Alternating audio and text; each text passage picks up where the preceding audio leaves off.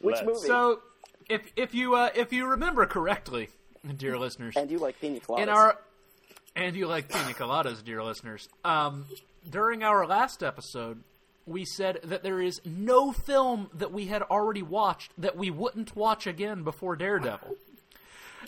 And yet, we're here to talk about Daredevil again. Specifically, the director's cut of Daredevil. Uh, just to, to give you a brief introduction to your panelists today. Um, oh God, dude, I forgot what uh, what name I had assigned you last time. Hold on just a second, Uh, Um, let's see. Mr. Daniel the Watson. Stilt Man, Pa- right? pa- uh, we we have the Stilt Man, Patrick Regan, Yo. on my digital left. Uh, we have Leapfrog Nick Bester. I gave you that just because I know you appreciate Brick Frog. Brick Frog. Brick Frog. And then uh, Daniel Watson Thank you. Jones, who is uh, Blackwing, who is the expert trainer of bats. That's Oh, why yeah, the bats go. are in the, uh, the bat trainer. the thing. Blackwing was making a sneak attack. Uh, yes, yeah, I'm I'm Blackwing. Yes, these names will never be used again. They will not be on the test. Yes. And for some reason, Patrick is doodling uh, in the background, including what looks like a giant cat head, but is apparently Daredevil. The traditional, uh, the original artist's interpretation of Daredevil. Do you think that we should try to call each other by our our episodic nicknames? No. I sometimes forget Our your real our name. known episode. All right. Wait, what was your name again? I forget. Mine- already. Who Mine is is your? Blackwing. This is a Blackwing? multi-person call. Batwing? Blackwing. Blackwing? What was it? Blackwing. Is Blackwing. he going to make it on All the right, recording? Director's Blackwing. Three acts and a dog. That was a tick Black- reference for yeah. anyone out there. No, Black, Blackwing. Uh, the uh, the uh, I got nothing. Yeah, I was trying to make a black exploitation Batman reference. it's probably best that you didn't. Yeah. Okay. All okay. right. So, uh, in other news, we're talking about Daredevil again. Can I be Blackwing Carruthers and Patrick can be Stiltman Carruthers Stiltman Carruthers. and Leapfrog Carruthers and the Matador Carruthers? Yes. the Matador Carruthers. Yes. Okay. The Carruthers clan. Why did? Is that Stiltman or a Dalek behind you, Patrick? it's Stiltman. That's why he has long legs. Excellent. Can It you write totally looks Carruthers like a under Dalek. Stiltman? It's entirely up to you. Uh, visual aids work great on audio podcasts. Yes. All right, all right. Enough of this bullshit. Let's talk about Daredevil director's cut. Enough for of this bullshit. Let's talk about this bullshit.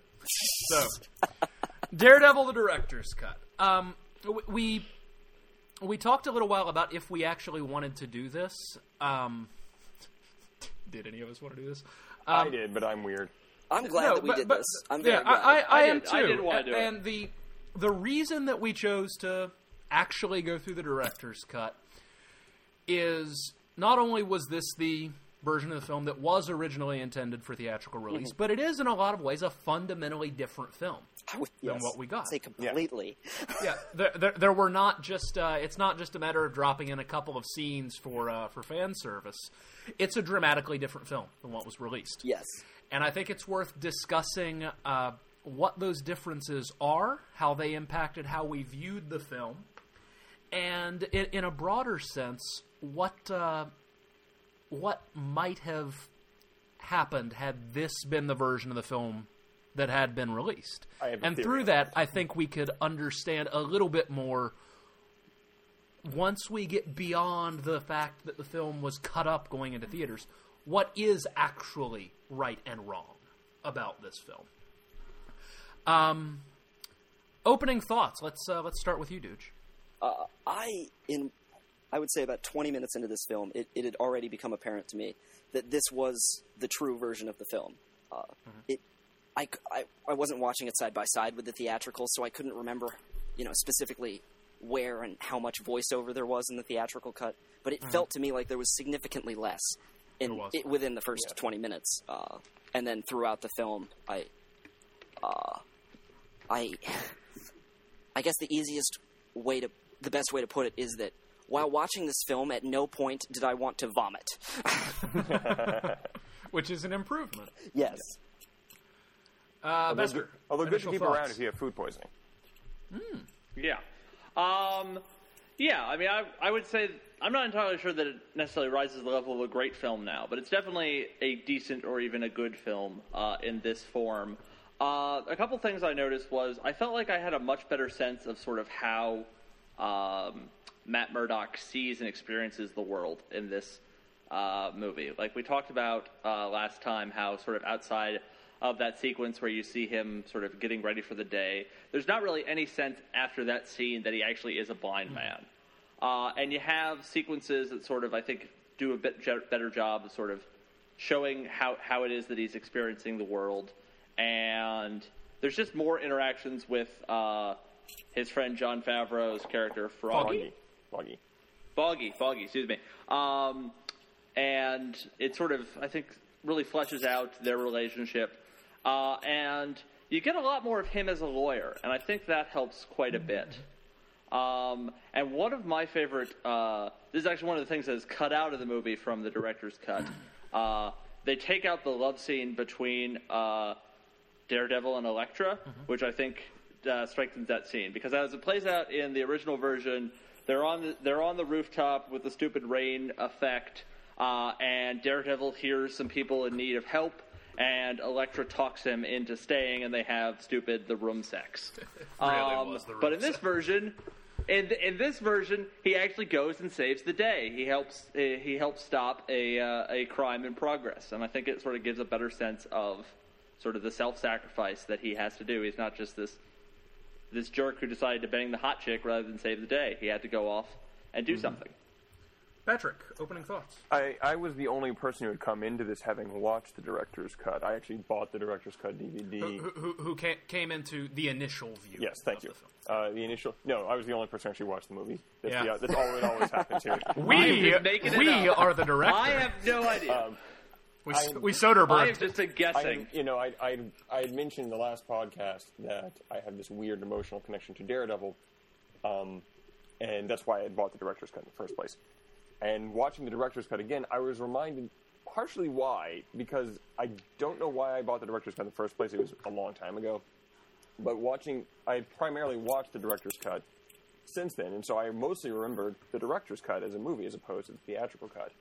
It's very odd the the differences. They are fundamentally different movies. One's PG thirteen, one's R.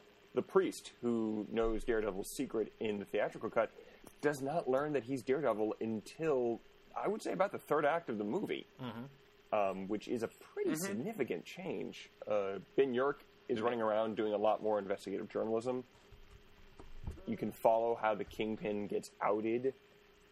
The plot is mm-hmm. much stronger and much feels much more firm, and the mm-hmm. editing is a lot is a lot better. The things don't jump around quite as oh, thank God. for badly. They still have the, but the thing is, is that a lot of the a lot of things that gave the original movie problems, such as the bad CGI and the mm-hmm. really weird flying transitions, they're still there. Yeah. Yes. But Yeah. they're more tolerable now because the plot there's a plot that makes a lot of sense. It's a much darker story, I think, than the theatrical cut. And for, at one point, Matt gets into a car with a guy, blind. Now, and now, drives- now, now, Pa- Pa- Patrick, Patrick, we have to stop there because that scene alone is going to warrant a considerable amount of discussion later. That is true. I'll, Oh, I'll stop yes. there. It is- but I will say it is a much darker story. And one of the things I wonder, and we may talk Yeah. about this later, is that I was trying to piece together some of the changes and some of the scenes that were shot for the theatrical cut versus for the director's cut, and they don't quite add up. Insofar as specifically the priest, the priest was the one that really caught me. Is that Yeah, yeah. there there's no way all those scenes can string together to make a coherent storyline. So at some point they they had to reshoot or they got new marching orders halfway through filming. And Mm-hmm. Yeah, there are there are a number of. It's not just a matter of adding scenes. There were scenes removed. Exactly From this version of the film. because they were contradic- it would have been contradictory had they all been in place. Wait a minute. Are you saying that um, that there were scenes removed from the theatrical cut to make the director's cut? Yes. Yeah. Okay, I had been assuming Yeah. that the the director's cut was the original intended cut of the film, and then they when they changed it and said it needs to be PG thirteen, then uh, then the theatrical cut was produced. So I was It thinking was- of the dire- director's cut as the first. I, I, th- I think it was, and then I think what Patrick is saying is it seems like there were reshoots that were done Okay, to yeah, fill yeah. in gaps. Yeah. Right. Yeah, there were scenes that had to be put Okay. in. So, like the scene that we're not talking about yet, but that we'll get to. There's crucial plot information in that mm. scene that they then have to shoot a new scene to contrive a reason that Matt knows this. gotcha. and were they like the that they were so intent on getting this down, they didn't just recut it. They went back and reshot it. Yeah. that makes sense. Yeah.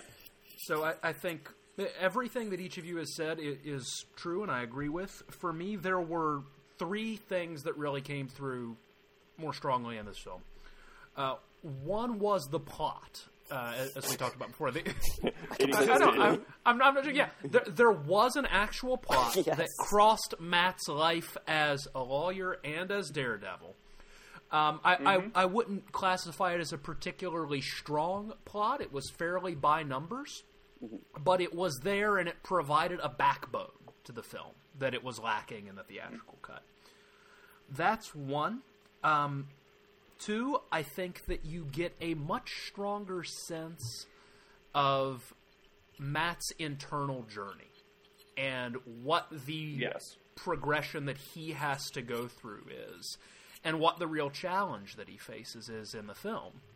And three, tied in mm-hmm. with that, I think you get a much stronger sense of not just that the relationship with Elektra is important to him, but why that relationship is important to him.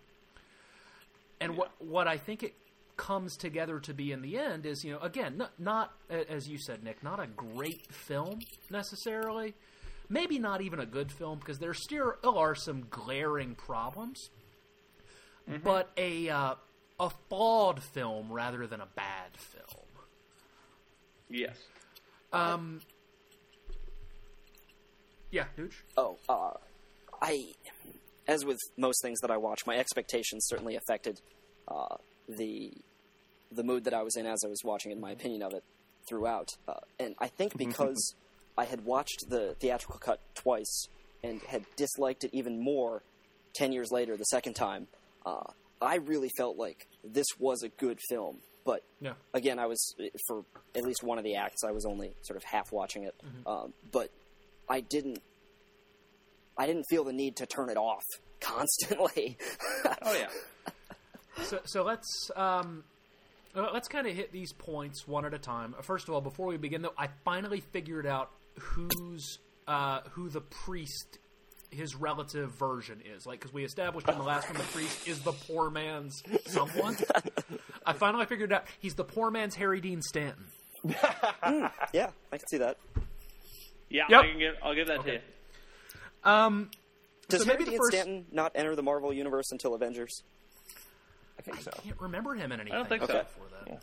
Just curious. Um, which is, you know, statistically, he should have appeared in a Marvel film You would before think so. the Avengers. Yeah. Because he have, Has M. Emmet Walsh made it into I don't one yet? I don't so. think so. I don't know who that is. There's a he was there's a game uh, called he, What? he was the he was uh, Captain Bryant in Blade Runner, and the He's the bad guy in Blood Simple. Simple. I have not seen Blood Simple. Um, oh, I and see. he was Okay, uh, he was him up. Nicolas Cage's uh, co-worker in Raising Arizona. I've seen Raising Arizona once, and it was more than ten years ago. we could probably figure out what his Marvel universe I, was. I just looked up his photo. You so would almost you would almost certainly recognize Yeah. M. Emmet Walsh if you saw him. Apparently he was in He's The Jerk as well. things. Yeah. How dare you not have Sure he was. a picture of M. Emmet Walsh on your wall? I do. yep. So if, It's if we're my bed. If we're going through and hitting kind of the, the points of change and things that are different, um, you know, we, we have a plot in this film, and we discover the plot with the help of a special guest star. Coolio. Special guest star Coolio, star of Batman and Robin and Leprechaun in the Hood. Any thoughts on Coolio? I mean, he's stunt casting. The Coolio plots. Oh, it's Yeah. stunt casting, absolutely. But I mean, the, that that plot line really does add a lot to it. Well- I mean, there's there's a lot of breadcrumbs that are established early on that very significantly lead to how Wilson Fisk is caught uh, and is outed as the uh, outed as the uh, the kingpin. and just even sort of establishing this early on as being kind of a mystery, you get a bit of a pass for like back backloading some of the plot details right there. So like right away you sort of know okay we're going to figure out the plot later. But as there's no sort of mystery element in the first movie, the lack of the plot appearing initially seems much more I think glaring. it- So, I d- does it, does anyone want to summarize um, briefly kind of the Coolio plot? I'll do it.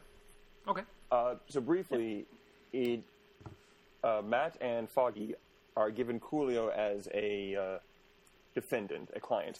Um, I should add that although we really, all of us did enjoy the the new trial stuff they did, uh, it's the lawyering exactly what kind of lawyer they are is still super vague.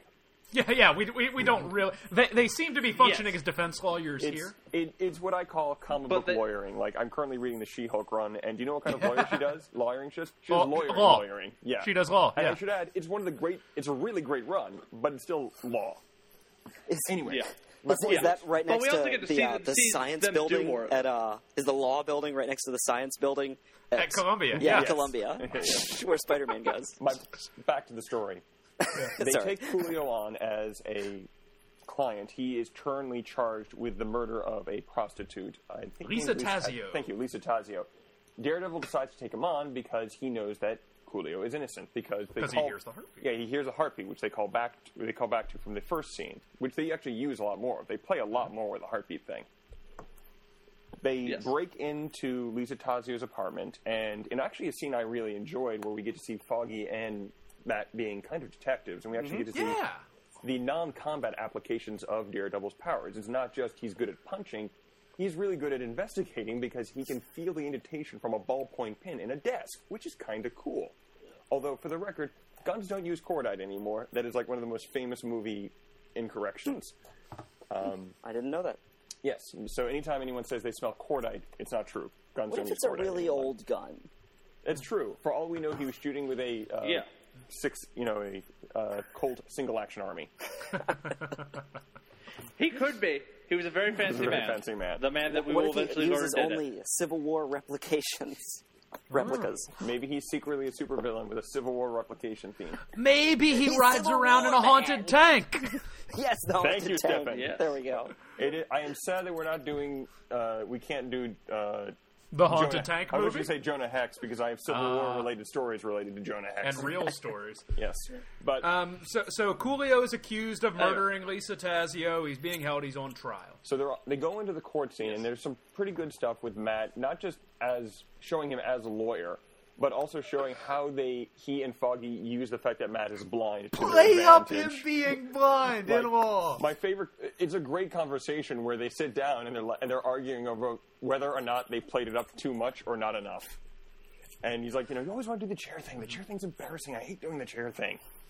Um, which I really loved. Like that. That just seemed like such a realistic conversation for someone who is blind to have to be like, you know what? I am blind. I'm going to use it. When are you Yeah, going to work? it? particularly with like one of his oldest friends. And, Yeah, like you know, so, someone partner. who Foggy has has been Matt's friend for so long. He kind of has the right to do this sort of thing, and I Mm-hmm. really it felt it showed a depth of that relationship to say, no, these two have known each other for a long time.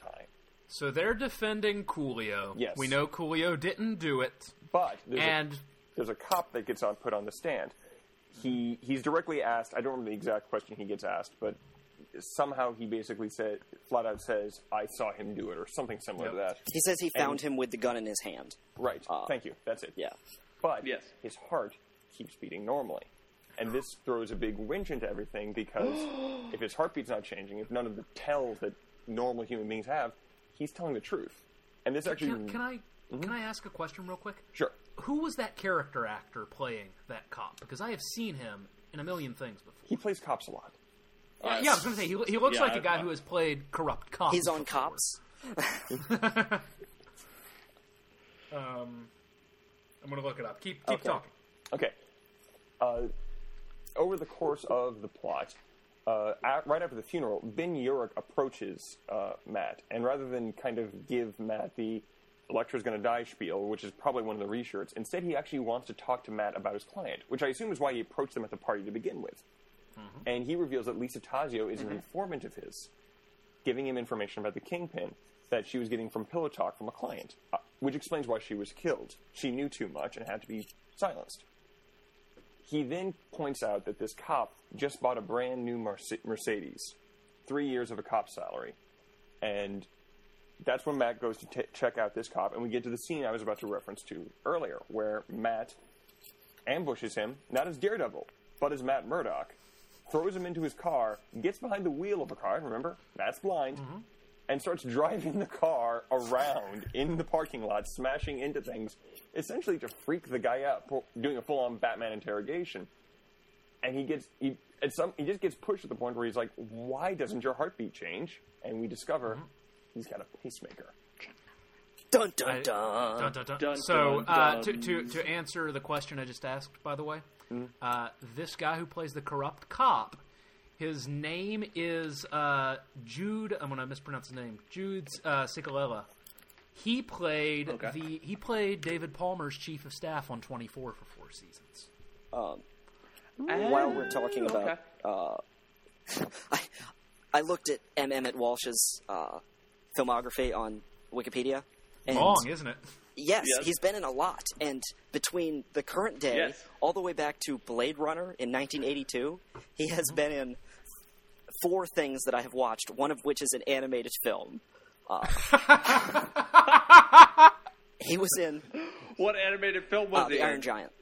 Oh, Okay. Uh, but Oh, the, the other three remember that things are uh, A Time to Kill, uh, The Raven with John Cusack, and uh, he played Arthur Dales in the X Files in the uh, flashback episode The Oh, Unnatural, the baseball one. It was a great episode. Yes, he was one of the two Arthur Yes. Dales for that was a some great reason. movie. That was great. I'll never understand that weird Uh, there was a reason, but we don't want to get Uh, into it here. I'll tell you after so- we stop recording. Yeah, so Yeah. do go on. Sorry. the at which point the guy who's at this point fairly shaken reveals to Matt that if he, it doesn't matter if he puts him behind bars, there's a hundred more corrupt cops where he came from, which is a very Hydra thing to say, but that's neither here nor there. And which is when he reveals to Matt that the key piece of information: Will the Kingpin doesn't just kill you; he kills your family. and two two points on this. Number one, um, th- this is a, a great example of the director's cut not only adding content but taking it away. Remove this scene, remove this plot line, and Matt has no reason at any point to suspect that the Kingpin is going to target Elektra. And this cop tells him this quite explicitly in, in the scene. In the theatrical cut, this plot is filled by doing a couple things. First of all, the scene where Ben Urich discovers that Matt is Daredevil, the Kevin Smith scene, is moved to an earlier point in the film. And then Ben Urich goes to Matt on the street out of nowhere and says, Yeah, you might want to watch out for Elektra. She's in trouble. Yeah, it's a very out of place Yeah. scene. He's just, like literally he's just walking down the street and Ben Urich shows up and yells this exposition at him and runs away. Well, the- which to be fair is something Joey Pants does all the time. It happened That's to me true. just the other day. Joe Pantoliano ran ran out of a building and said, Patrick, Patrick! You better protect Elektra! It Elektra. was weird.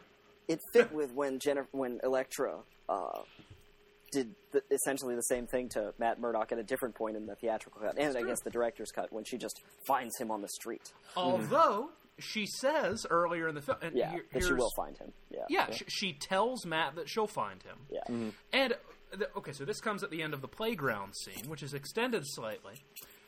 In that little extension, we find out through action that Matt knows who her father is. He knows who Nicholas Natchios is. He picks up quickly that she's being guarded or followed, and she's trying to shake her guards. And she tells him that she'll find him. So suddenly, the A, her coming back has a different context. B, his knowledge of who she is has a different context. And we lose all of that in the theatrical cut. We also lose one of my favorite bits is when he how he checks his watch. It's such a small Yeah, little thing, yeah, yeah, but I never thought of how that's how blind people check their watches. For those of you who didn't watch it, he flips up the glass on his watch, and it's it's a non-digital, watch, it's an analog, and he feels the timepieces. And when I saw it, I was great. like, of course that's how blind people would tell the time. The I- other, um, I'm sorry, go ahead. I've known one blind person who had a watch, and it was just a talking watch. Although I guess that would probably be Yeah, I think rather talking irritating watches- for you know Yeah. other people around the blind person. Yes. Probably not good for someone who yeah. needs to be quiet at any point. You could probably you could probably also do some sort of like braille thing. I could imagine, like Oh, a digital clock cool. that like, Like pokes the, up uh, little uh, ho- the dots in a different like pattern. the screen that Whistler That uses work. in sneakers. Yes. The, Yes. Yes. But continuing on the, the plot, Yeah, it's yeah. not quite resolved yet. Um, We then actually cut to No. Foggy, who is the one who breaks this open. who's being useful? He's super useful in this version. He is sitting. He's not just a douche who puts mustard in in uh, his friend's coffee. He, he's the one who figures out a clue. He still is that douche, but he's other things he, as well. He figures out who did it, but Ellen Pompeo helps him figure Yes. it out. Uh, Gets the assist from Ellen she- Pompeo. yeah, they, they figure out the clue that they were looking at. They were looking at incorrectly. That it points to Wesley Owen Welch, the Kingpin's assistant. That oddly high build, inexplicably useless side character from the original cut of the film. And now you know why. He's in a lot more of the Suddenly has a point. And Played by Leland At something. this point, this is when the, this. It's at this point that Urich actually discovers Daredevil in the, in the director's cut. He discovers Daredevil's identity and gets a call from Foggy, which is what actually sets it off. And a little bit later, Foggy basically just goes to the cop, the, the good cop, Yep. reveals Ben goes to Wesley. the cop. Wesley go. Uh, the cop goes to Wesley and basically shakes him down And that's why the cops actually come for the kingpin at the end of the film. Because they have actual testimony and Yes. evidence that he's the kingpin, as opposed to just sort of psychically knowing it. yeah. Magic movie They arrest knowledge. Yeah. They were Now- watching now- the film while it was happening Magic too. movie knowledge. The thing that I actually really like, in addition to the fact that this is a plot, the thing that I like most about this is that it ties in very deeply with the character arc that Matt goes through over the course of the film. Uh, what we didn't mention is so we have the scene we have we still have that terrible club fight at the beginning of the film where uh, Matt chases the rapist down. But it's much better now because at the, in the previous version, it just seemed like a kind of seedy club. Now it's very clear that this is a club populated by other criminals. And it is the club where the rapist committed the rape. Oh, Yeah, exactly. There's a lot more context to this club mm-hmm. than it was in the original, where it's essentially just some random nightclub with some, you know, kind of burly looking guys who happen to have guns on them that are entirely murdered by He Daredevil. chase, chases the guy down.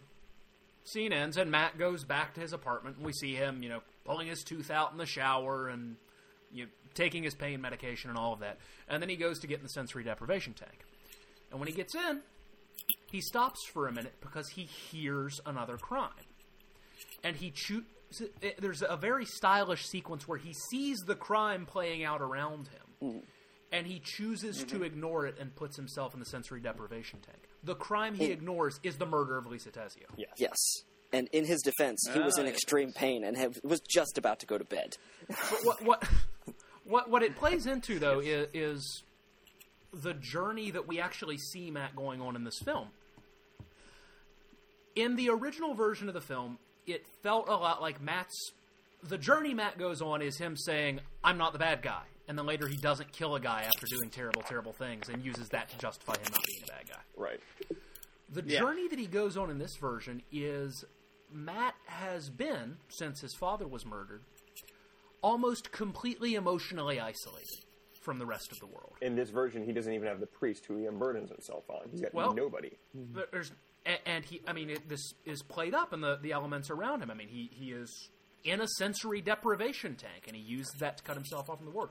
Foggy tells him in their first, uh, one of their first scenes together, that he he needs to connect with people. He needs to get out there. There's a scene with the priest in the church where the priest tells him that you know you you don't come here for the quiet, you come here for the solitude, and encourages him to connect with the community in the church the Matt's entire process at that point becomes that solitude that he's built for himself. And the reason the relationship with Elektra is important then is it's him starting to break that down because he finds someone who mm-hmm. is as hurt and is as damaged as him And as capable. and as capable. And and you Nick, you, you brought this up. They don't have the the room sex scene together. Mm-hmm. Remove They remove, don't. He goes off and saves that person. because he's not yet able to to break down that wall of isolation. He's still dealing with that. So he gets to that point where he's getting ready to come out of his shell. and then he loses that. Yeah, I, th- I felt like the his repeated uh, utterance of "I'm not the bad guy." It hits a lot harder in this Yeah. movie, like because you can definitely see how he would be the bad guy in the director's Yeah. cut, whereas that's less obvious in uh, in the theatrical. mean, and the version. especially, version- especially with I'm, I'm sorry Es- especially without the sex scene because he goes immediately from leaving Elektra on the rooftop to beating up that guy in front of the guy's kid. So what's going Yeah. on in his head then is he's abandoned a human connection to beat up a man in front of his child. That's who why hasn't that, done that? I'm not a bad guy moment feels so strong to him. Right. And again, all of Yeah. that completely lost in the theatrical cut. And they then have a they then have a shot after that, which maybe was in the theatrical cut. Is this the, the after he says that to the kid? There's then a shot where he's like on a rooftop being all broody, and he says it again. Was that in Yes. the uh, theatrical Yes, version or not? It was. It was. Okay. There, there were a, there were a lot of things where it was like short little scenes of like five seconds where it was like, was that in the original or not? Just because I couldn't remember them.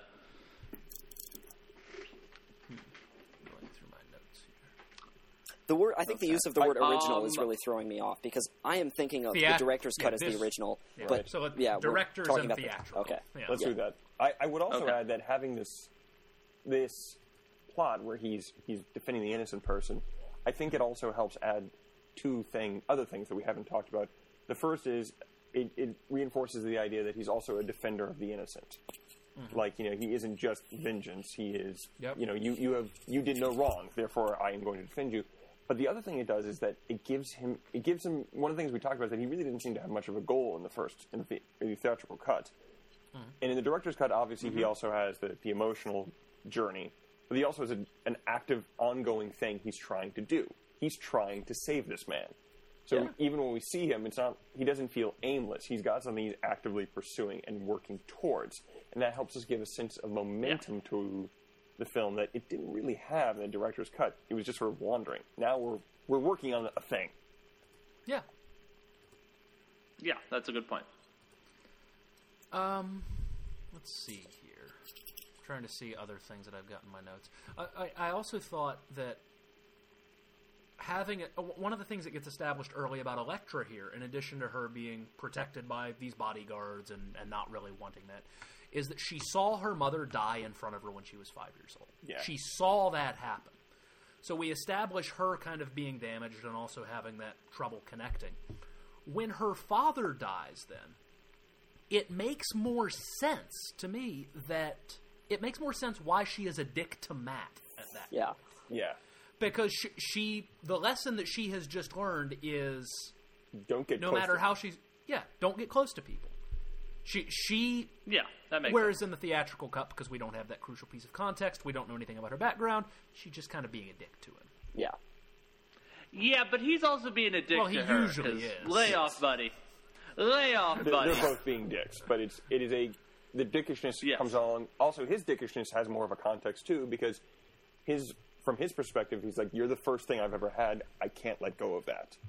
So while they're both not necessarily behaving well, the context given both by her mother's death and by his new emotional isolation makes their behavior in the graveyard make way more sense. Yeah. yeah.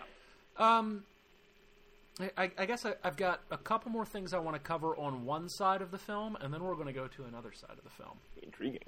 Um, Oh man, I got a side of the film I want to talk about, but so uh, maybe a third side of the film.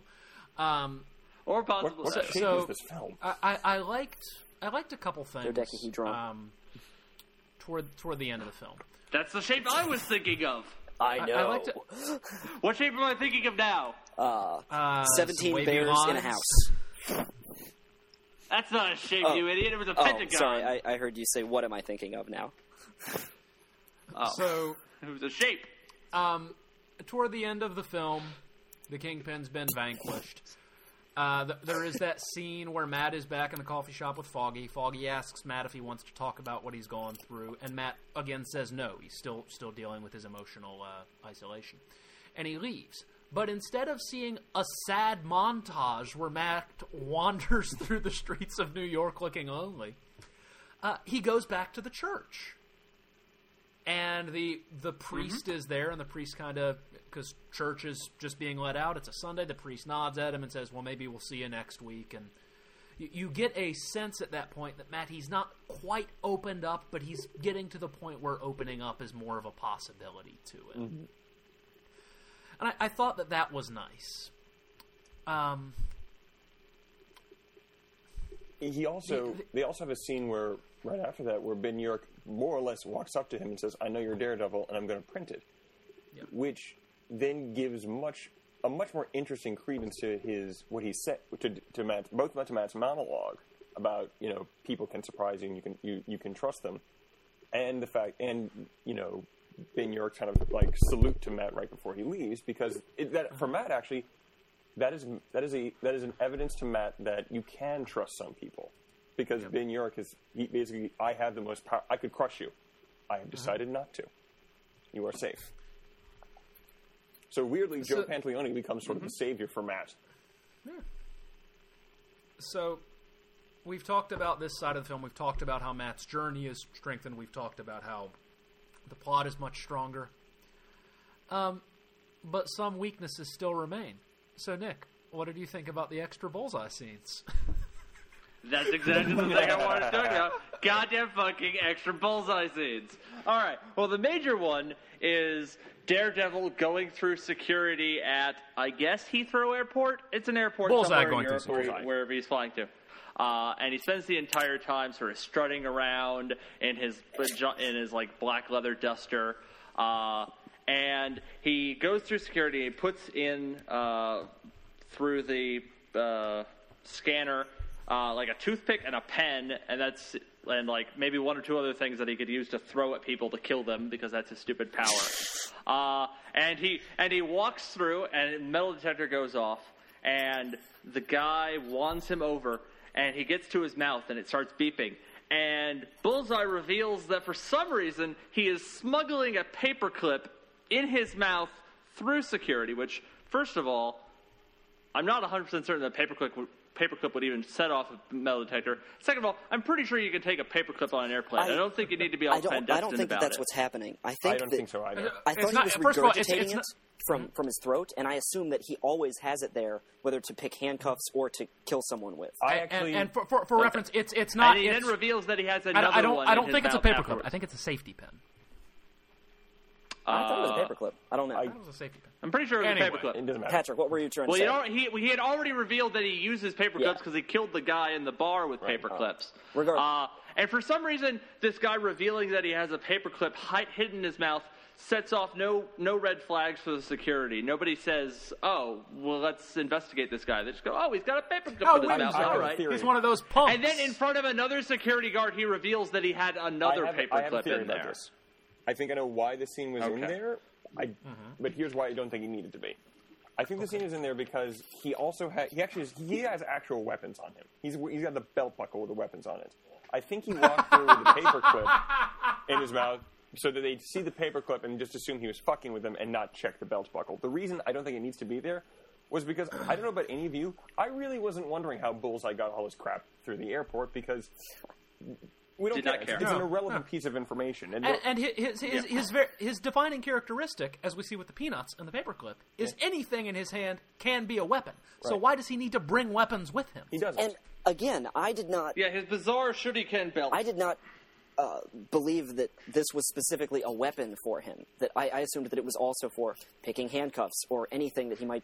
He, the point is that he's very handy. Like he can, you know, he can turn anything into a tool, and that he just always had an emergency tool. He can fix there a drain. He can there is- build a bookshelf. I did not have any problem with this scene. Uh, and although I do find it rather surprising that Nick Bester, noted fan of Colin Farrell as Bullseye, found an additional scene of Bullseye to be irritating and useless. Oh my god! If there had been a way to cut, recut this movie so Bullseye was not in it, which I don't think is possible, but if there were a way to do that, I would be so happy. I don't happy. understand like, that at literally, all. if literally if literally if like he had just shown up as a guy who threw uh, Bull's uh, Daredevil's stick at uh, Elektra's father and killed him, and never showed up in any other scene, I would be happy. Well, what this speaks to. I'm sorry, dude. Go ahead. uh, that a- as I'm watching this superhero film, I have to say that I found the things that Bullseye did to be significantly more compelling from like a superpower perspective than anything that Daredevil does. Like it's impressive what Daredevil does, but he's he's an acrobat, he's a blind man who can see. Okay, I feel like that's fairly simple. I've I've never seen another superhero that is is as absurdly like but almost humanly super powerful in this particular way. Like Batman Inexplicably is, obviously a is the regular right dude who does a word. lot of really impressive stuff, but so Yeah. is Bullseye. Uh, The- Yeah, yeah. And I'm and I know almost nothing about Bullseye as a comic character, and maybe yeah, I've I never would seen his anywhere else, characterization there. so- But You hate Colin Farrell. That's it, it, Yeah. it's really Colin Farrell's approach to it. It's not anything about his powers. It's the sort of preening, peacocking, uh, he made me miss bullshit that I just really, really find And here's the obnoxious. thing, and th- this is this is what I see as when we talk about what were the actual flaws in this film. You know, e- director's cut, theatrical cut, whatever. What were the real flaws? Um, the villain side of the equation in this film is still incredibly weak. which is weird. It- It's it, I just to comment on that. It's part of it's because they they feel we have two villains. I mean, I guess you could count Wesley as a third villain, but I don't. Uh, you have He's a you, he's a goon. you have Kingpin and you have Bullseye. The problem is that Kingpin and Bullseye, first of all, they don't get a lot of development. Kingpin in particular doesn't get doesn't get enough due. Um, Al- Although, uh, I'm sorry to interrupt. My favorite addition to the theatrical cut or to the director's cut of the film had to do with the Kingpin. It was in the Kingpin's first scene oh yeah, Oh yes. when he we establish immediately that he is a physical threat. He throws away his cigar, Yep. which is why he's lighting a cigar in the next scene, yes. and he kills two of his henchmen. And the way that he kills them is he smacks one of them and kills them just with a punch, picks up the other one by his throat, and lets out the Michael Clarke Duncaniest scream in all Michael Clarke Duncany screams history. Oh, Michael, and then miss snap the so guy's much. neck. Yeah. We It, miss it you. is. It is. May he It rest is in perfect. peace. I had to pause the film for about two minutes because I was laughing so hard, and that when I, I was Yes. like, re, the rewatch was worth it. It was perfect. Yep. Yeah, no, that's that scene is fantastic, and the uh, the guy being strangled has a fantastic look on his face as well. That's that was also part of my my Full credit enjoyment to of that that scene. man. I really enjoyed the fact that, that there wasn't that stupid cigar continuity error. I don't know why that, that throw- seemed so annoying to me in the theatrical cut, but it uh, it really bothered me. And in this one, I was like, oh yes, clearly it makes sense now. It all, All it is right all makes sense.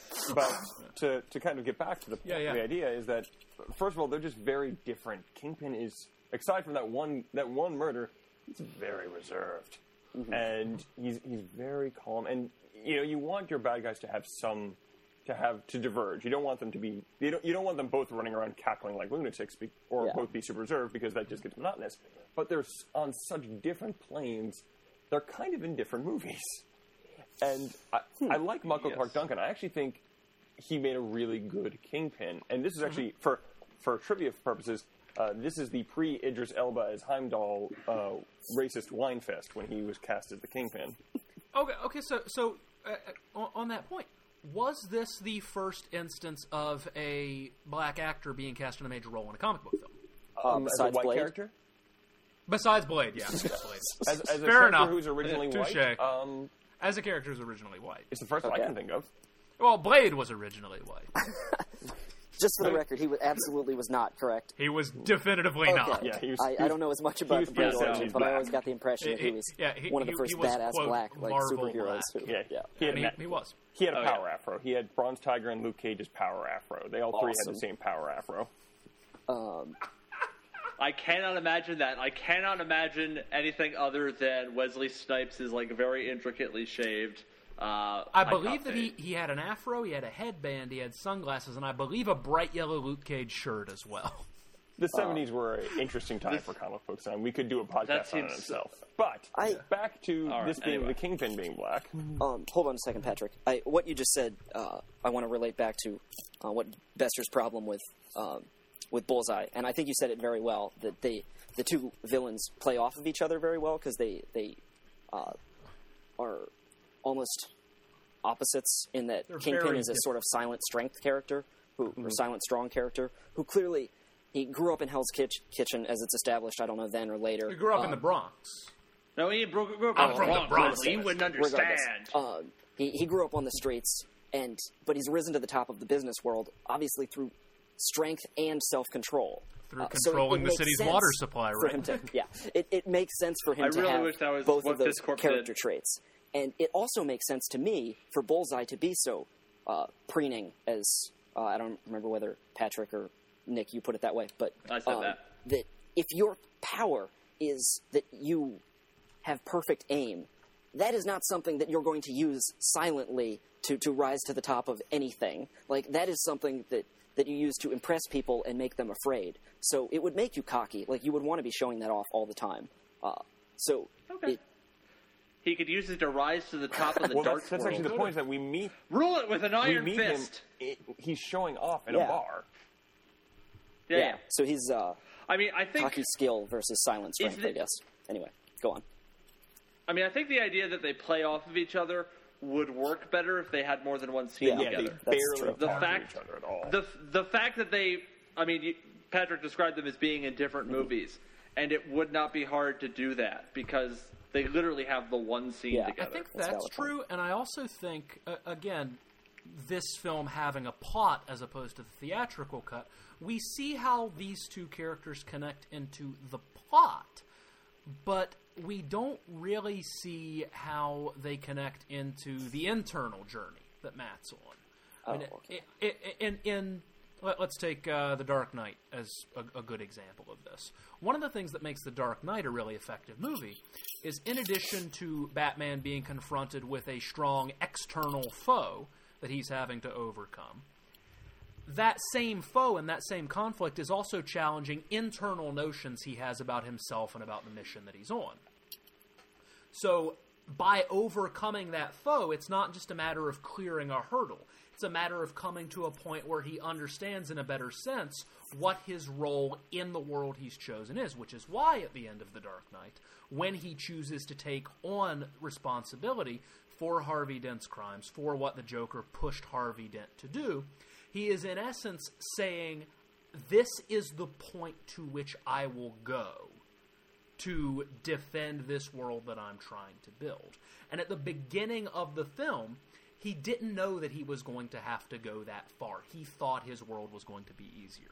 In Daredevil, the character's journey, his internal journey that we talked about, to get to this point beyond his own emotional isolation, has nothing to do with the conflict that he's dealing with with the Kingpin and Bullseye. The, the, it's they are two separate conflicts, each of which is individually valid, but as they are not connected, his victory Yeah. over the Kingpin at the end doesn't have the internal resonance that it should. He's essentially just on a revenge quest against Bullseye and Kingpin because they're the two people who are responsible for killing the two people he's ever Exactly loved. right. Other than Foggy. Foggy. F- Foggy, uh, I really liked that Foggy got more to do.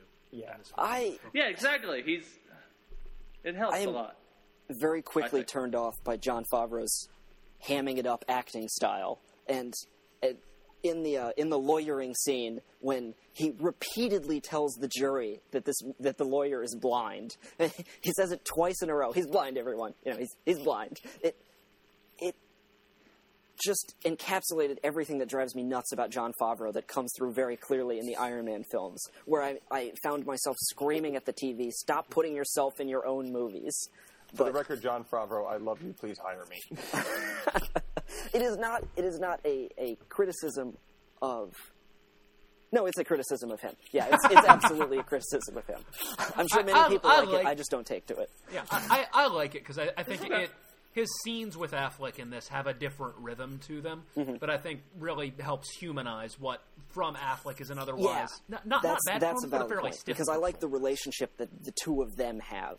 I just didn't like that it seemed unrealistic for any human to say it multiple times as if the jury would not understand or not have understood already that he's clearly blind. Here's one thing about Bullseye, and this may have been in the theatrical cut, but I didn't notice it in the theatrical cut. When he does kill Elektra and runs her through, and he's holding her there on the Yes. side, before he throws her away in the director's cut, he kisses her. Like gives her this Yeah, really that's not in the creepy original. That's kiss. not in the theatrical cut. It's creepy And as shit. I'm like, And that that, that was uh, uh, as as goofy and as terrible as Colin Farrell is as Bullseye throughout the film. That was actually a moment that I thought worked really well for him because it made me hate him as a character, not just as a performer. Yeah, yeah. No, that was a diff- there, there- There's a bunch of differences in that fight. I mean, for one thing, we see a lot more of the of the sai going into Mm-hmm. her. In the in the theatrical cut, like it's a shot of the back Yeah. of her bustier and get, getting a spike through. But this time, we actually like run through and then very very creepy kiss, kissing what will soon be a corpse. But apparently not. Although I have not watched Elektra, I you'll don't know if see. Elektra ever goes Oh, we'll into. Okay, You'll all see. right, good. Does she have a Lazarus pit? You'll see. Oh, that would be so nice. The the um, you know, the the villain side of the equation is still weak. Um, we still have Should have brought in the Stilt Stiltman Man. or the owl, the owl, Owl Carruthers. Stilt Man Crothers. Stiltman Carruthers. Yeah. Um, I also think that what's the right way to phrase this? I'm the Scat Man. Calling out to Scatman's world. We're we are on totally the wrong Scat Man right now. Um, All Scatmans are one aspect of, or aspects of the one true Scatman. every time I'm getting ready to get my train of thought back in order, you guys start talking about the Scat Man. While we're on the subject of Scatman, you keep saying Carruthers. Isn't it Crothers? I don't know. right. Two syllables? Uh, it's like cockroach. All right, you know, it's it's better when there's an extra syllable. Right. Maybe I don't know. Okay. Children. Just so we can just so we can stay on the subject of Scatmans as long as possible. Or Scatman, excuse me. um, Seriously, next so, so yeah, I, I, I think I, I think that the the villain side of the equation is still weak. I think the plot is okay. There's a stronger thematic undercurrent through the film. It, it, it's a better film. Yeah. It's still got flaws, and I, I was wondering if before we started talking about the hypothetical, like what if scenario, um, was there anything else in this cut of the film that still bothered you, or that you found particularly egregious that we haven't already talked about? Um, like additions or just things for, that we saw in the theatrical I mean, e- that are e- either either or- things that were added that bugged you, or things that were in the theatrical cut that weren't fixed by the director's cut that, that were still clearly part of the director's original vision, I, but were just. I mean, bad. you could talk about the CGI, but I, that's also just a question of both time, money, and the time that they were in. So it's kind the of the Evanescence, Affleck's Yeah. highlights, Yeah. all those things you loved, Patrick. Yeah. Yeah, yeah. No, I mean, we got. I mean, the the music video was definitely the thing that I was thinking of as being sort of the, uh, and that goddamn stupid uh, organ fight. I admit, at, at uh, by the time we reached the organ fight in the film, I had almost completely stopped watching. I think I was brushing my teeth, preparing to go do something else while the film was playing. but I didn't have the urge to turn it off. I just wasn't as pulled into it. You just zoned out a little. well, I think I think at that point most of the substantial changes, other than like in the last five minutes, Yeah. Yeah. I feel like there aren't Okay. that many. I think there's like some additional like cuts in the fight with uh, fight with There's the Kingpin stuff with Ben and Urich maybe at the a end, couple and the small stuff with changes. church at the end. One thing that I did Yeah. notice between the two cuts um, is that the the scenes that I don't know what the exact timeline on when the reshoot started happening or when they got if they got the order to change things, but it, the, some of this re, the, some of the reshoot scenes, the scenes that co- directly contradicted each other, they looked different. Like they looked like they were shot in a different light. And the the, the one scene that very specifically makes me think of that is um, it's the scene where uh, Foggy figures out it's Wesley. That scene is shot very chiaroscuro, very harsh lights. It's very noir, uh, which is traditionally what Daredevil has always been set in it ever since Frank Miller took over the character in the late '70s, early '80s. And compare that to some of the way the other scenes get shot, where they're they're not. It's not exactly that they're not as stylized, but they're just they just look different. The lighting is is a different style of lighting. I s- Yeah, I mean the one that you, you ahead. finish. I mean, the one that I'm thinking of is uh, the one where uh, Ben Urich essentially gives the info dump to uh, Daredevil in the theatrical cut.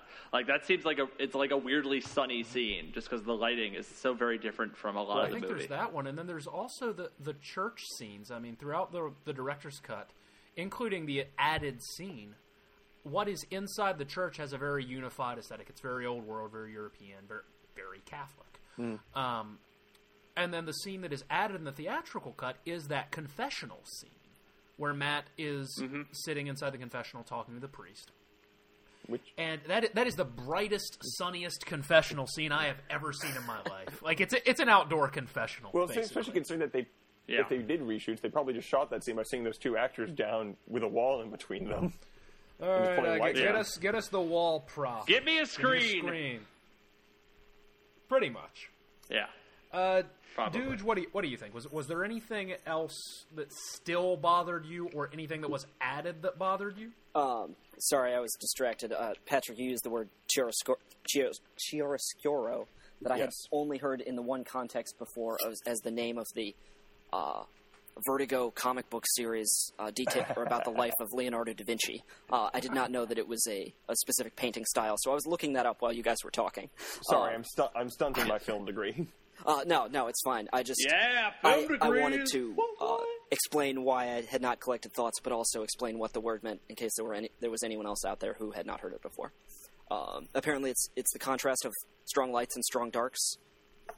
Uh, lighting wise, is that did I get that correct? That's correct. Okay. Most Yep. notably used in film and noir movies. Okay. Uh, yeah, the Wikipedia article mostly references painting, it seems, but um, uh, Yeah. in the film I mean, it's a, it's a term. Oh, like- Let's like see other specific anything, things that I thought uh, should have been changed or had not been, or were changed that I didn't like. Um, I guess by yeah by the probably midway through the second act, or certainly by the beginning of the third act, I was paying less attention than I had been, uh, and so I didn't note anything at the end. Uh, although I was very bothered by the the organ fight in the theatrical cut, but I would bet that if I watched it entirely in context in the director's cut, it wouldn't bother me as much because up to that point, the the film had kind of earned my goodwill in the director's cut. I, I felt like I was more capable of going with it. Where by that point in the theatrical cut, I wanted it to go in the trash can. uh, and I, I feel like I've been repeating that same sentiment, uh, but I, I can't under overstate the the irritation that I felt at that god awful theatrical cut and how its com- complete absence in this version uh, made this feel like a fundamentally different film. There so, is so you, you, you mentioned you mentioned one thing. Um, you mentioned the act breaks. One of the things that struck me about the director's cut is I thought there were very clearly delineated first, second, and third acts in this film. Okay. We talked in the theatrical cut about how the first act seemed to drag forever. Yeah, there was no And then the exposition. sec- Yeah, it's like 15 yeah. minutes or something. And then the, the third act was like 15 minutes. well, Um, in, in this, th- there's a very clear break. The first act ends after the uh, club fight, after he sees Lisa Tazio's death, and after he shuts himself in the isolation chamber. Act two begins in the next scene where he's in the coffee shop and meets Elektra. Act two ends when Elektra's father gets killed and he goes back to uh, his apartment and is trashing it. Act three begins in the next scene. Daredevil smash! Yeah, pretty much. The, the the act structure makes much more sense. The acts are like 35 minutes, 45 minutes, 30 minutes in this one. It's it's much more reasonably paced. And it just it adds to that sense of the film being more coherent. and I think that to kind of build off something that Dude said was that, like we said, the, a lot of the film's flaws are still there. But and this is really interesting things about a lot of movies is that when you have a more coherent whole, you're always you, you almost seem more willing to kind of let those flaws slide because instead of instead of they're Yeah. just kind of things that uh, I wish they hadn't done that, as opposed to just building upon annoyance upon annoyance, and it's just sort of a crescendo at that point. So, for the example, the the organ scene, which I don't think anyone is going to argue is the best the movie. No, no, it's it's still not good. yeah, you know, when you get to it in theatrical, As the contrarian, I will argue that I love it. only Nick the contrary himself. Never change. But You would argue if if you were the only person in a room, you would argue with yourself. I will kill whoever says that they don't like the organ scene. Flashback to five What minutes if, ago. what if Nick is the only person in the room while Daredevil and and uh, Bullseye are fighting on top of an organ in the same room? I think we call that cognitive dissonance. yes, Oh, what if I'm the only one in the room lot of right dissonance now? there. that's what we call schizophrenia. What if you're all in my mind? the point being that God, I hope this really exists because this would be a really sad form of schizophrenia to be pretending to record a podcast with people who don't exist about movies I don't like. what a great podcast that would make! No, wait, it's like Garfield without Garfield. yeah, But a podcast, podcast without podcast. podcasting without Nick with your host Nick. and his special guest Nick and Nick. Uh, Nick has an oddly All right. specific form of schizophrenia. I, I had a, uh, a s- a film kind of substance question for you guys.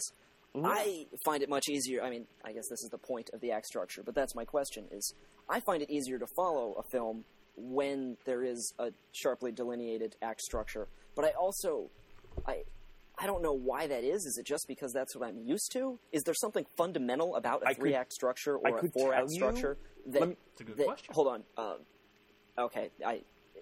Okay, we'll call the question ended there. Go ahead. Yeah, sorry. I mean, I can tell you what I got taught in film school, but you know, you can kind of take that as a grain of salt, whether or not. Okay. Uh, the what I was taught is this: Screenwriting. structure is important. Uh, you know, eventually we'll have Lillian on, and she will tell you I am a structure nut. I am, but she is also too. Like we we spent the last couple of weeks kind of obsessively checking our page counts on our on the TV episode we're working on, and the three act structure is the oldest structure, just because when you get down to it, the three act structure is beginning, middle, end. You know, which is kind of as about as you know basic as it Okay. gets. Now, I've certainly heard other theories. I've certainly seen movies that have a four act structure where the middle is split Like Spider-Man. Like Spider Man. There's five act structures. TV these days is working off of a six act structure. I think the important part isn't necessarily that you have that clean three act structure, rather that you have a clear structure. Because if you don't have a clear structure, there's no skeleton to the movie. And because I want to bring this back to the actual topic at hand, take a look at the theatrical cut. It does not have any sense of clear structure. It doesn't have a backbone in the form of a plot. It doesn't. It, it's all over the place, so you don't feel like you know where you're going. When you have a structure, any structure, you know, and I'm not saying there are bad structures because there are. It helps you follow what's going on, and you don't feel lost. You trust that the writer knows what they're talking about. You you say to the writer, "Okay, I trust you to take me on whatever journey this is. Let's see what happens." I guess the the second part of my question was was more that uh, having a structure is uh, I would how do I put this? Uh, is it better to have your structure be clear or kind of disguise your structure within? I don't know how to put this from from a writing standpoint. Uh, because it's something that I've been thinking about with uh, screenplays that have been kicking around in my head. Uh, how clear do you want it to, the, to be to the audience that this is the end of Act One and this is the beginning of Act Two, or should they be so caught up in the story that they never even think about it because the the the intricacies sort of blend the two acts, so it seems a natural progression of individual scenes rather than like, oh, this first part of the mo- the journey is over and now we're moving on to in a different direction completely. I, I, before we go any further, I can I can talk about that. Okay. Uh, I want to ask our ringleader, Stefan, do we want to wait to talk about that because we are going to get very far from talking about Daredevil if we do. Okay, I mean we can wait until the end after we've wrapped yeah, I was going to say if, if if you can like keep this quickly on on on point, like keep it under a couple minutes, uh, I, I would say as an addendum before I end, Patrick, correct me if I'm wrong. I think to some extent it, it depends on the kind of audience you're trying to reach and the kind of story you're trying to tell. The most, and we've talked about this before, the strongest example of a very clearly delineated act structure I've ever seen in film is True Lies. True Lies. I knew you were going to say that. True Lies. yes. Which is a four act structure with a special bonus a- act. Um, I am so glad that I was not the only one going, you know what has a really clear st- act structure? True Lies. True I think Lies. that was actually you guys discussing the act structure in True Lies was one of the first instances uh, uh, and I have not seen the film. I wasn't watching it with you when you pointed this out. I mean, I've seen the film a long time ago. I haven't seen it Okay, since okay. we had this conversation. Is the end of that sentence? Um, was one of the first instances where I heard it discussed in a way that was like a specific example and not just someone talking about having an act structure. Uh, so it, it was kind of one of the earliest times that I really started thinking about it in a concrete way. I'm going to use a metaphor that I used when I was talking to my stepfather. My stepfather's an engineer. As a, my mm-hmm. parents were all scientists and engineers. I, as a mm-hmm. side effect, I use a lot of this terminology. Mm-hmm. Imagine you're building something. You need those key structural points that need to be there. Without it, the the building or bridge or what have you is going to collapse, and it will be useless. And people Yeah. might die, and we'll all be sad. Every stone in the arch is important before Right. you get to the keystone. But mm-hmm. when you're most of the time, a lot of houses, some some buildings, you don't need to hide the rivets. It doesn't matter. Mm-hmm. In a warehouse, no one cares. Yeah. But mm-hmm. in this fine apartment building that I'm in, they don't want the tenants to see the rivets because Yeah. we won't want to live in a house place with rivets. So depends on the movie. The point is they need to be there. I need these rivets or this ceiling is going to fall down on my head. Okay. But depending on what kind of building it is, you're going to want to cover those rivets up somehow. that makes sense. If you're writing a morality play where you want the audience to come out of the film knowing, uh, having an, an impression about the world, like this thing that people do every day is distinctly bad, and we should all stop it as a society, you're going to create a completely different story than I was been thinking about the nature of good and evil, and here are different sides of a thing that you can make decisions about. Exactly. Okay, that makes sense. Yeah. And I mean something and something like True Lies to go back to our uh, our example there. I mean that's a that is a very sort of postmodern, very self-aware movie. So the fact that it has a very uh, very self-evident act structure, I think helps support that because it's it's very obvious that it's a constructed movie. There's not necessarily that sort of like you never believe that this is totally Yeah, real. I, I think so perfect. one of the th- what There's a critical distance between you and True Lies. One of my favorite things about True Lies actually is the title because it, it seems so sort of self-referential that any film that you make is obvious. Everything in it is going to be lies, uh, and I guess I hadn't thought about it any farther than that, or I lost my train of thought because I just got a new chat message. But uh, so did I. It's Patrick saying that we're off topic. are these Sorry. lies Um, lies, well, or yeah, so- are these so- lies true had to be lies? We're not There on it is. topic. We're on True Lies. so welcome, listeners, to uh, to the James Cameron cast. We're going to talk about. Like seriously, we need to start a podcast where we just talk about True Lies. Yeah, it's uh, it's like Here in week Macbeth. It can be of the True cut Lies so many podcast. different ways. We will, we Um, will be analyzing who lies more, whose lies are more true, Stefan. Arnold Schwarzenegger or Jamie Lee Curtis's. Next week we'll be discussing: Is Jamie Lee Curtis really in this film? To, to, to bring bring it back on point, um, act structure established. Th- thinking about the, the hypothetical of this film, it's two it's two th- Got really off topic. it's two it's 2003. Uh, Spider Man is a mega hit in the previous year. Daredevil gets butchered in the editing room. There are reshoots. We get the PG 13 theatrical cut that is not good. Uh, what happens if, same context, Spider Man's a mega hit? This, the director's cut, is the film that gets released into theaters with an R rating. I think, What's the reaction? I think in terms of the the future, I don't think it's it's going to change that much because with an R rating, it's going to be a bit of a blip. Like you know, it's it's a because Daredevil is such a darker hero, it's really not going to affect that much. I mean, this this film's financial problems really did nothing to affect. You know the the, the course of things. Spider-Man Two And, still and, and again, again, again, let, let's let's be perfectly clear. Daredevil made a profit of about hundred million dollars. It It, was not a failure. It was not a mega hit, Right. But it wasn't a failure. Um, I I wonder. I don't know. Like that's a really hard thing to say. I it makes me wonder if we would be okay if we'd have be if we'd have be in a world where we would be more okay with much darker superheroes because this cut of Daredevil is maybe the darkest superhero movie Marvel has put out. It's the only one with Punisher a rating. aside, it's, yeah. it's darker than a lot of DC comics. I mean, the only thing that I can think of that compares to it in darkness is Constantine, and Constantine still had a PG-13 rating. Punisher. Punisher, would be Punisher. Thank you. Actually, you're right. I'll, Okay. I give you Punisher. Um, Uh, you know, but I wonder if that would have affected how things were going thus far in terms of just sort of the the '90s Mar- what we what we used to be called the Vertigo and Marvel Ma- uh, Marvel Max imprints. You know, Mm-hmm. you know, going going down the, the road of Darky McDarkson. I guess it's it's a hard question for me to really contemplate because like I haven't seen either cut of Elektra, and I would think of that as being the the film that would be most affected by you know whichever version of this film the world had seen. Um, but uh, do you guys not consider like the Batman films to be very dark? I think of They're the dark in a Christopher Nolan's way. Batman trilogy as being very dark. I, I think they're they're they're dark in terms of their subject matter. They're dark in terms of a lot of the themes they play to, but and the- physically or Yeah, lighting wise. and the, the the the way that this cut of Daredevil feels, it doesn't just feel dark; it feels seedy. Yeah.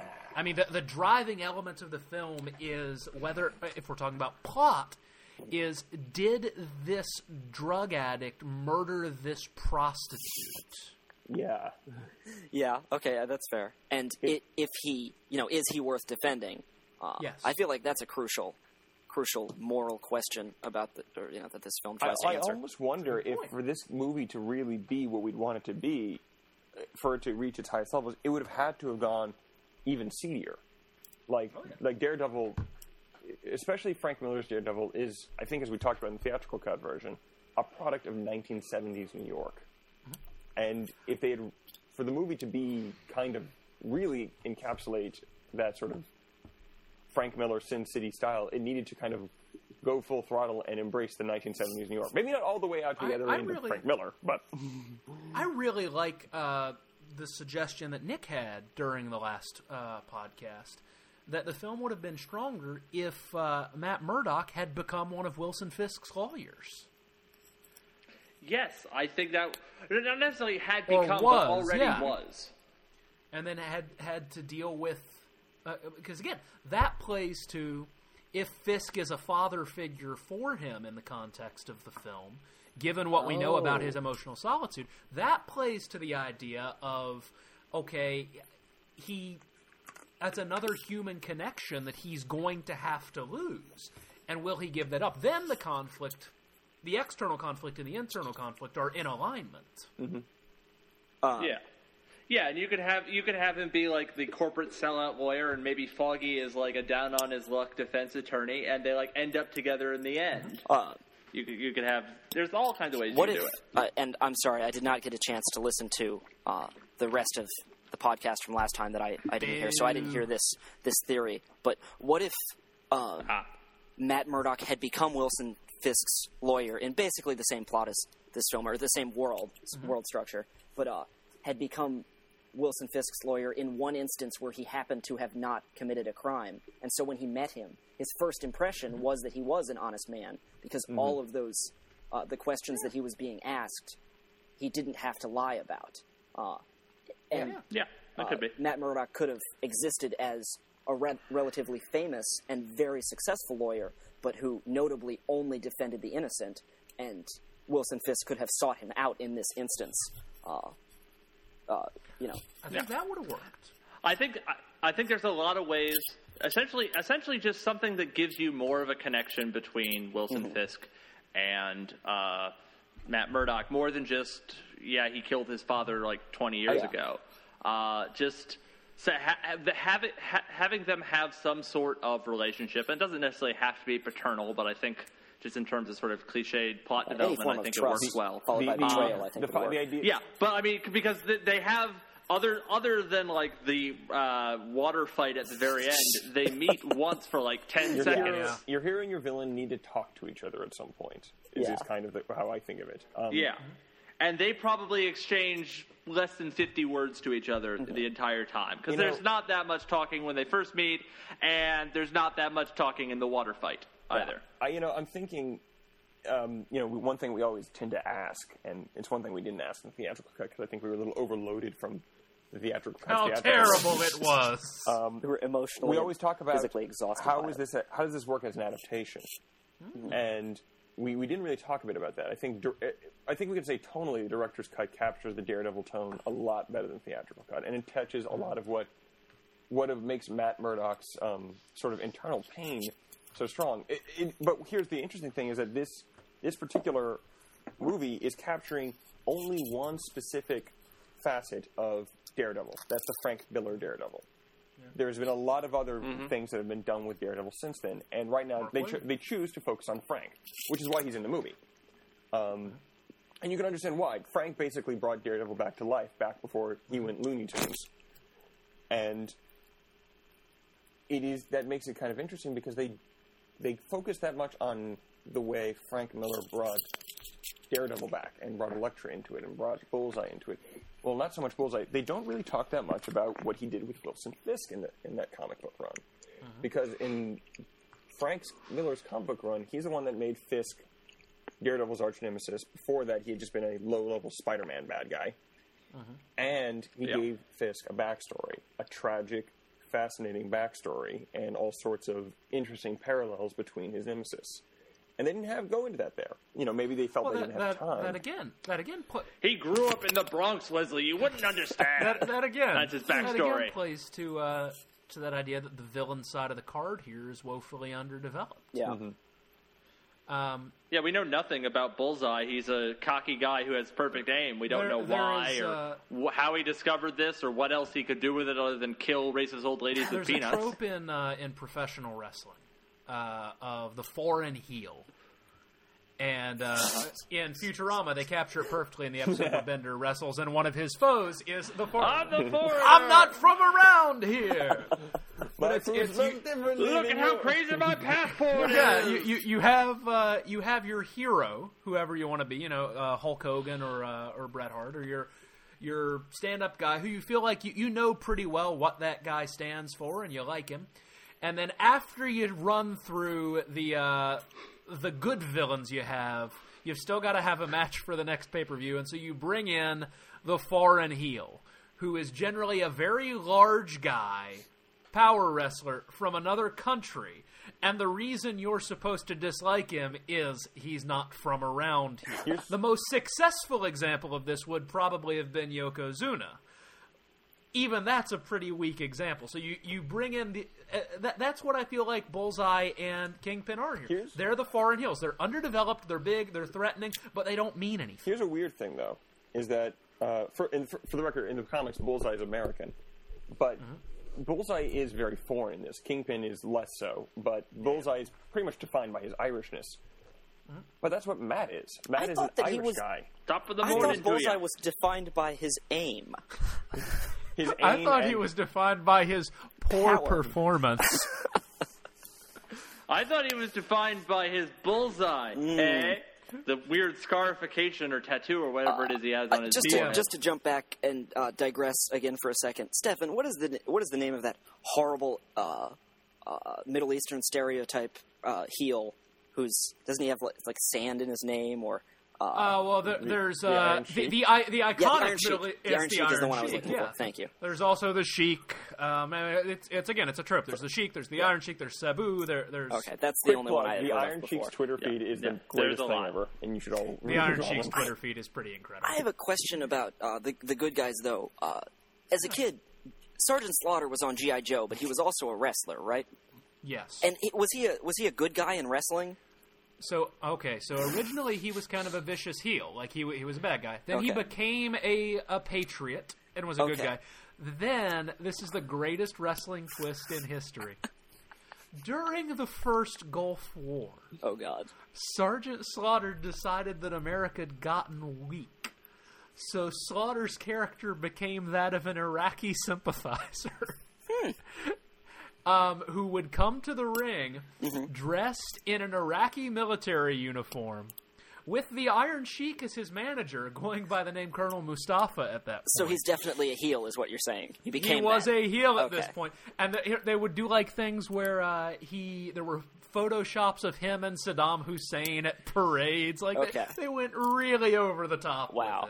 Wow. Until until the ultra American Hulk Hogan Mm-hmm. uh, beat beat him at WrestleMania, at which point he became a, a beloved babyface again. Okay. But it's uh, that that that that's a, a perfect example of the foreign heel syndrome. Why do we hate Sergeant Slaughter, this legend that we've loved from now on? Because he's decided he's not from around here. I always found him confusing because I knew nothing about wrestling. I I knew a decent amount about GI Joe, but he was clearly an American figure on GI Joe. But his name was Sergeant Slaughter, which is not a hero's name. That is to me very clearly a villain's name because the only thing that he cares about is slaughtering people or We are possibly animals. Still We're not super good. tangenty this episode. Yeah. Yeah, this is This way is all off relevant. topic. Also, Slaughter's a fair. Also, Slaughter's a fairly normal like, Name? just normal name.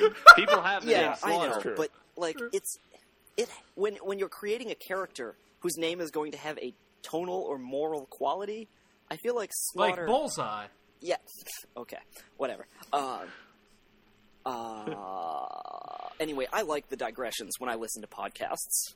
I will take. I will Oh, yeah, stand no, with I'm not- I'm- I See, I'm not a don't. big fan of digressions, and I want to tell you why in a 37 point um, no, no, the, the, I'm pretty sure with these digressions, we're go- this is going to be a longer episode than Yes. the first Yep. As it might should be because this was this is intended to be a short with one. more to discuss.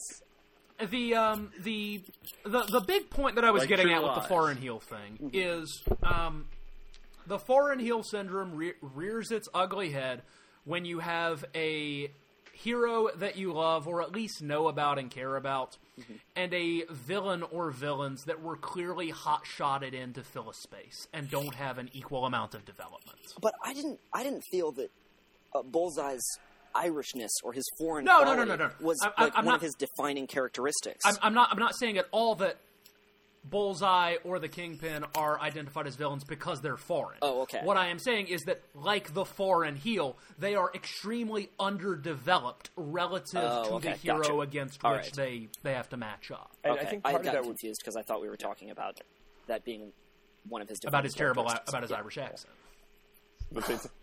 I mean, the Irishness is pretty important to the character. I mean, we do we do meet we, we meet- we he is introduced to us in the middle of a House of Pain rap song about not being a leprechaun with the with the refrain of "Top of the morning." of the to morning. Okay, I didn't. I didn't even notice well, any I mean, of the lyrics I'm in that I'm House willing of Pain suspect song. the reason the character is Irish is because they cast Colin Farrell as. Yeah, as an- I just assumed and at that that it point, was- Farrell had not mastered his American accent.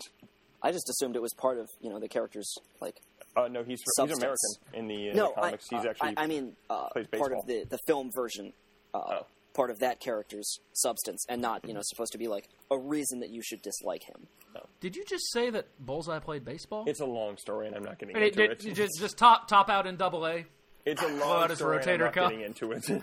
I mean, it seems like it would be. I would would be think a, a perfect. he would be really yeah, good I mean, at that it. would be a, a, a natural field to him to, for him to go into that is not super villain. I mean, not only not only does he have perfect Uh-huh. aim, but he also is able to throw things remarkably he- fast because he hurls he hurls that uh, Daredevil Mm-hmm. stick, which is clearly not very aerodynamic, with enough force for for like a a hundred meters away Mm-hmm. to embed halfway into Let that guy's this Yeah, gives chest. up, he he gives up a lucrative, but baseball gives a up a lucrative, a lucrative baseball career to become a supervillain. He's just like Fidel Castro. Let me put it this way: I could I'm not actually gonna follow you on explain that one. the the origins of Bullseye and Kingpin uh, from the Daredevil comics and why they are super interesting. But I do have to meet with Lillian in 45 minutes. So oh, okay. okay. okay. Well, uh, We won't go into that digression. Sure, why Yeah, not? that's relevant. I, I, I, it I is relevant, think but that- that- your digressions ran us out of time.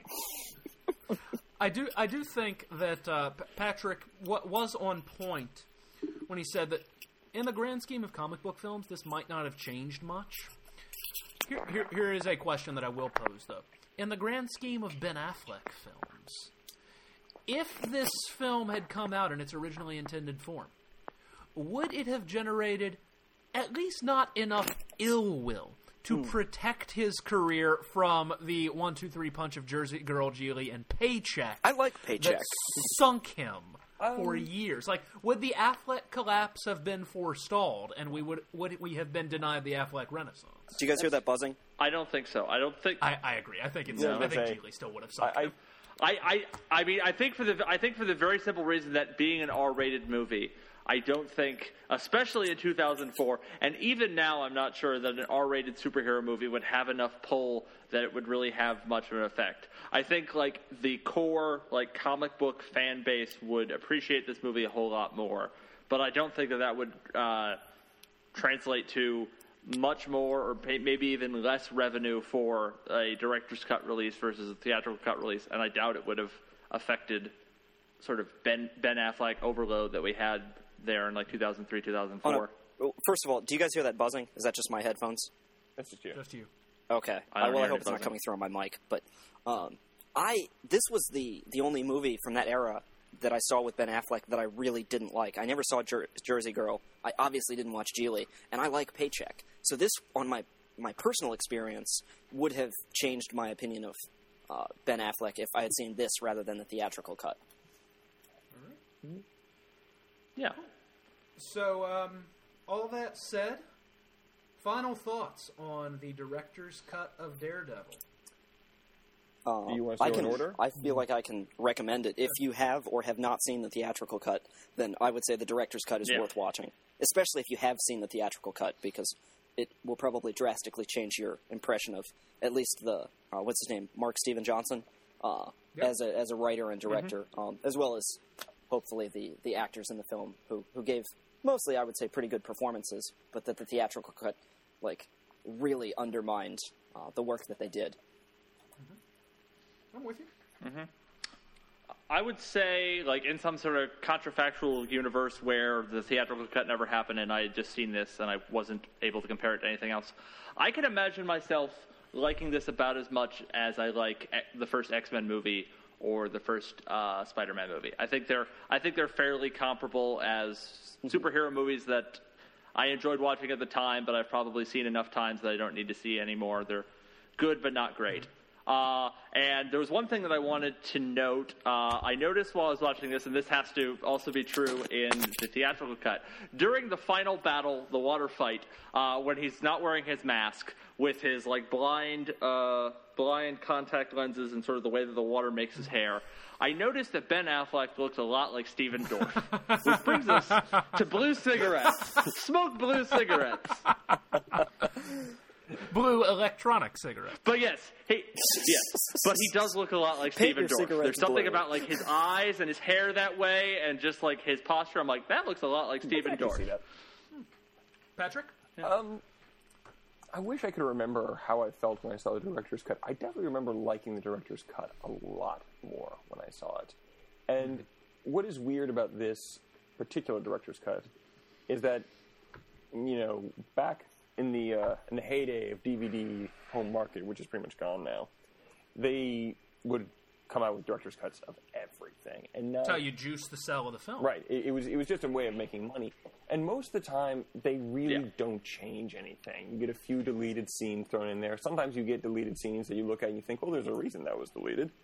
Yep. And That's often This- the case I find with the- special feature deleted, yeah, and deleted scenes. the only other film, and I hate to make this comparison, where the director's cut made such a substantial change is Blade Runner. Uh, you know, I'm That's true. I have yet to Well, watch. I mean, ever watch obviously- the theatrical release of that. I have. I've seen don't. the director and the and Don't, the final yeah, cut. don't. Just don't. yeah, no, yeah, it's I mean, I want to watch it Yeah. just you know to see Yeah. what the differences are because I enjoy both the director's cut and the final cut uh, as as kind of substantially different films for all the minor changes that there are or the Right. few minor changes. I mean, Yeah. are. you know, from from a filmmaking standpoint, I think- this is interesting. I think this the differences are interesting because it shows you just how much you can do with editing. yeah. Yeah. Oh, what about uh, Brazil? Brazil, Ah, that's uh, another there's good good one. one. Yeah. Brazil, Another is a- Brazil, and yeah, those are the other. Those are the only two I can think of. I You know, it's this is a weird blip on the Marvel canon. You know, partially because this was the time. This was before Marvel themselves started to kind of unify and make Yeah. their own stuff.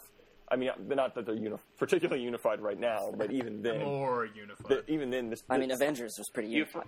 you know, this, but this stuff is at this point everything's all over the place, and the Daredevil, the theatrical cut, you can just it. it I don't begrudge studios existing and needing to make money because they pay my paychecks, but you can really just see the the hand of we want to make Spider-Man again, it's got to be another Spider-Man. right? And Yeah, Yeah, I don't know how I, I- I- feel about that.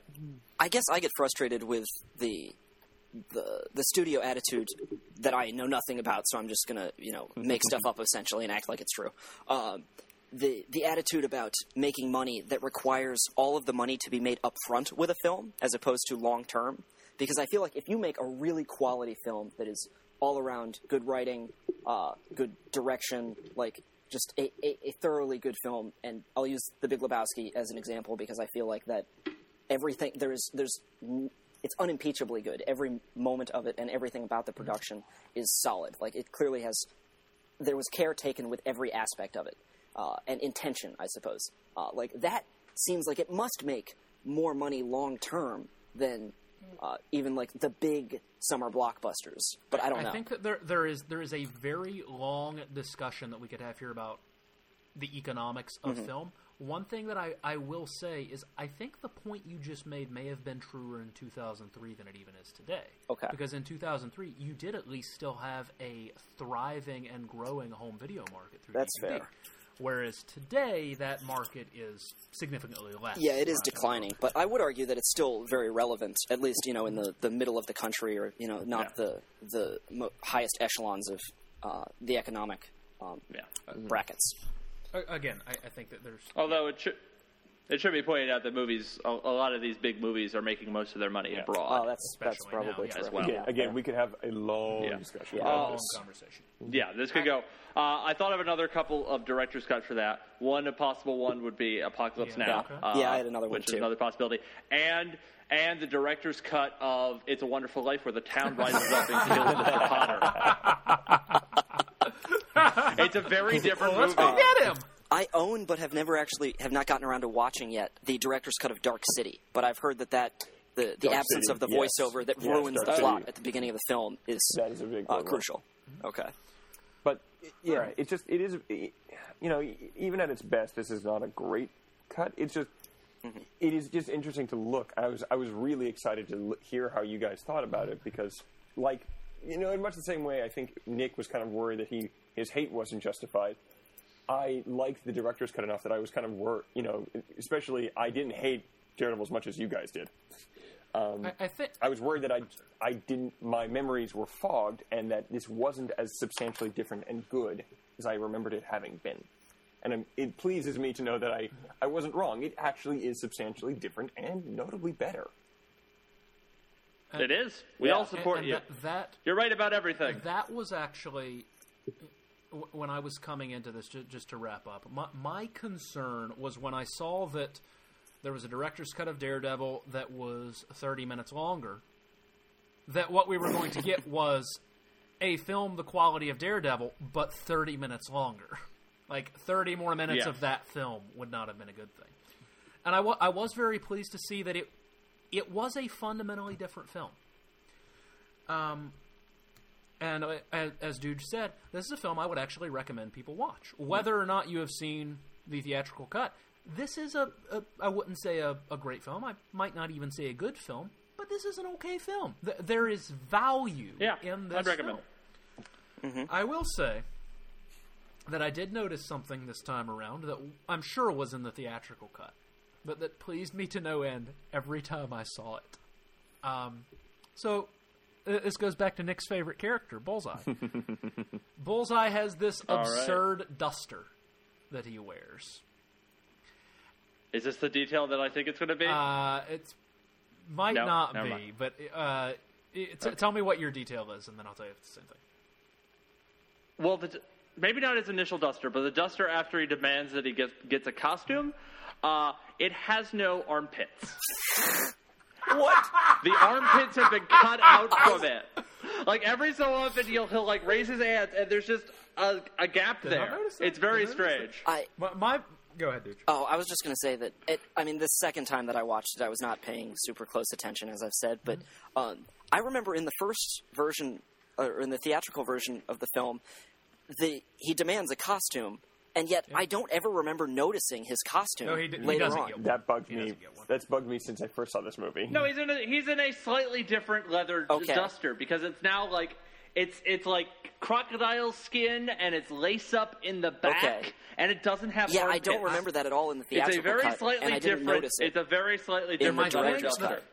cut. the ah. thing that I loved, and this does tie into the duster, is multiple times when Bullseye he either says Bullseye or he's lurking around in shadows or Yep. he's do, he's doing something, and his scene or his shot comes to an end, he exits the scene or shot whipping his duster like a fucking Dracula cape. like, I mean, he's a very theatrical figure. I mean, that's why he wants a Yeah, he's a costume. show-off. so I'm not surprised. Particularly, I mean, I've described him as preening and a, and a peacock. If you if you're if you have that kind of personality and you have a giant coat, you're probably going to whip it about when you turn around dramatically. He used he used the thing It's as just- a weapon. it's just common he used sense. the thing as a weapon. Yeah. He Well, it's matadored her. Uh, Yeah. I had a couple more director's cuts to mention that I just got off of a list that I looked up online, but I don't want to make us go off topic again. So uh, I will mention Okay. them after the recording ends. Sounds good. All right. So I think that we uh, we have wrapped up. Uh, this will not be as long as our original Daredevil podcast. it is still. By how much less? Uh, let's see, uh, maybe by about ten minutes. Okay, then I'll, I'll quickly mention Okay. one of the director's cuts because it is relevant. um, Superman 2. Yeah. Yes. Oh, that is actually a very That's relevant a one. big Yeah. one. That's a big one. Um, yeah, the the Donner cut of that is a, a radically different and much better movie. Yeah. Uh, so not too much of a digression, I hope. But No, that's actually very uh, on topic. Um, yeah, and then uh, the the director's cut of uh, of Breaking Two Electric. Um, has anyone seen the director's cut of Watchmen? No. yes, Is it better? no. it's it is better if you define better as more loyal to the source material. Okay. Well, well right. let's let's phrase it differently. It's better if you define better as more of the source material. Okay. Okay. All right. It's longer. All right. I mean that could be good, but I find I found most of my problems with uh, the theatrical cut of Watchmen to be uh, sort of substantial changes. Anyway, um, Anyway. Right. Uh, so yes, that that is our discussion of Daredevil.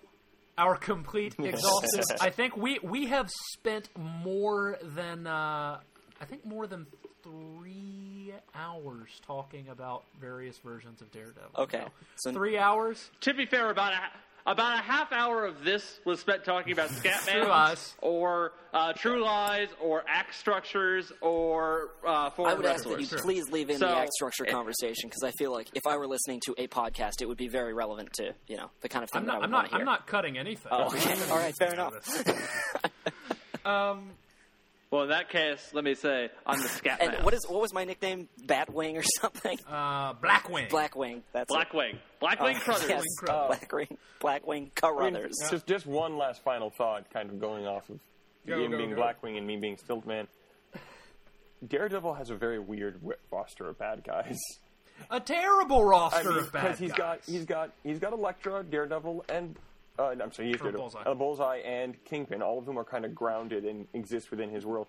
And he's got these weirdos who who are like even Spider-Man. They're like sub Spider-Man bad guys. Like He's got Yeah, no, he's he's got a, like a fourth string. Uh, like these are the he has that two A-listers. janitor had to deal with. He has two A-listers in Kingpin and Bullseye. Mm-hmm. He has maybe a low-tier B-lister in The Owl, maybe a mid-tier C-lister in Typhoid Mary, Mm. and then a load of D-listers. I, I have no idea. Yeah, they're you're Yeah, they're it bad. doesn't All right. You you, Um, you shouldn't know any. None of of this matters.